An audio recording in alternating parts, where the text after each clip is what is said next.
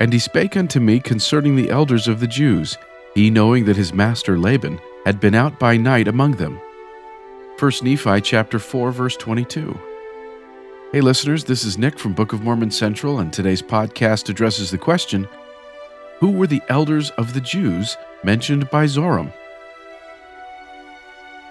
In a famous episode from the Book of Mormon, Nephi disguised himself as the ruthless Laban to obtain the profoundly important plates of brass.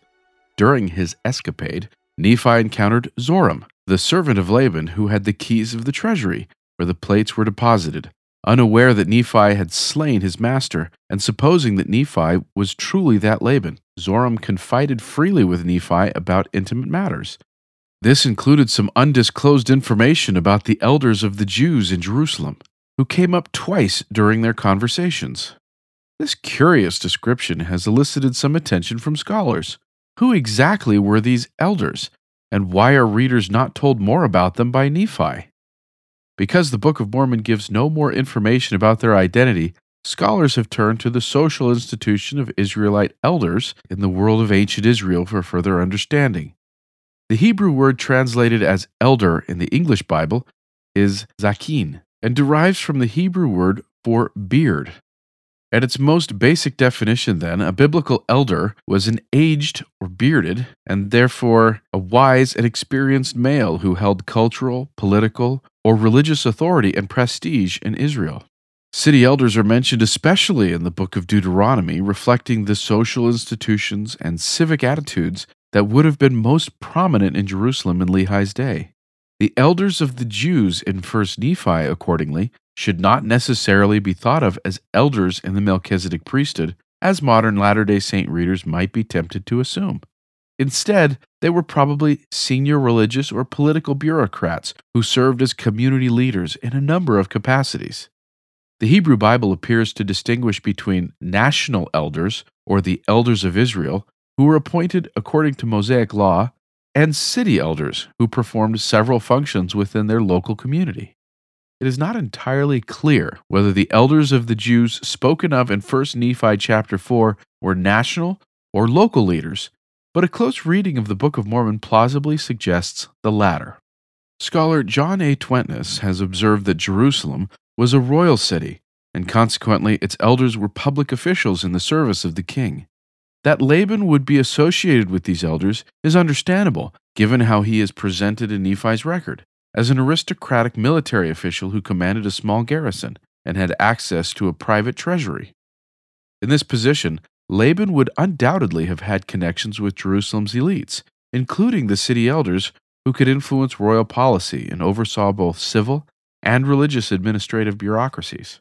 By understanding the possible identity of the elders of the Jews who were associated with Laban, readers of the Book of Mormon can help make better sense of the narrative presented in 1 Nephi. For example, Nephi encountered Laban late at night in the darkened streets of Jerusalem while the latter was dressed in his armor. Why would Laban dress in such a manner while meeting with the elders of the Jews? If these elders were city government officials, which they very may well have been, then Laban meeting them at night armed and dressed in armor strongly hints at a conspiracy of some nature taking place amongst city officials. Jerusalem had a politically volatile and charged environment around 600 BC, with competing political and religious factions jockeying for power.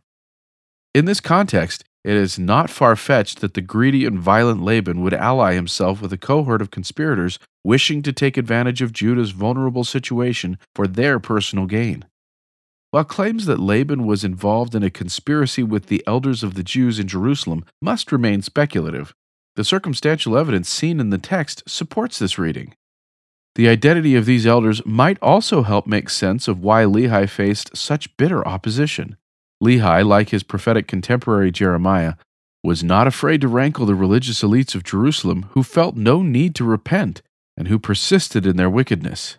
These elders were no friends of Lehi, Hugh Nibley observed, for if they had been, his life would never have been in danger.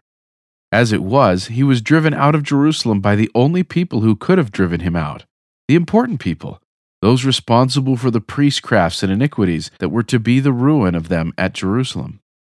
To be clear, none of this is to imply that all city elders in ancient Israel were inherently corrupt or wicked.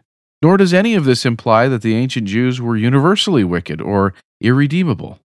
The elders of the Jews described in 1 Nephi were but a small group of powerful political players who opposed Lehi.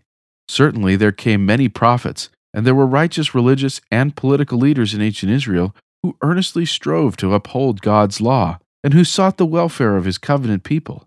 Negative stereotypes about the ancient Jews of Nephi's day and civil discourse today should be carefully avoided.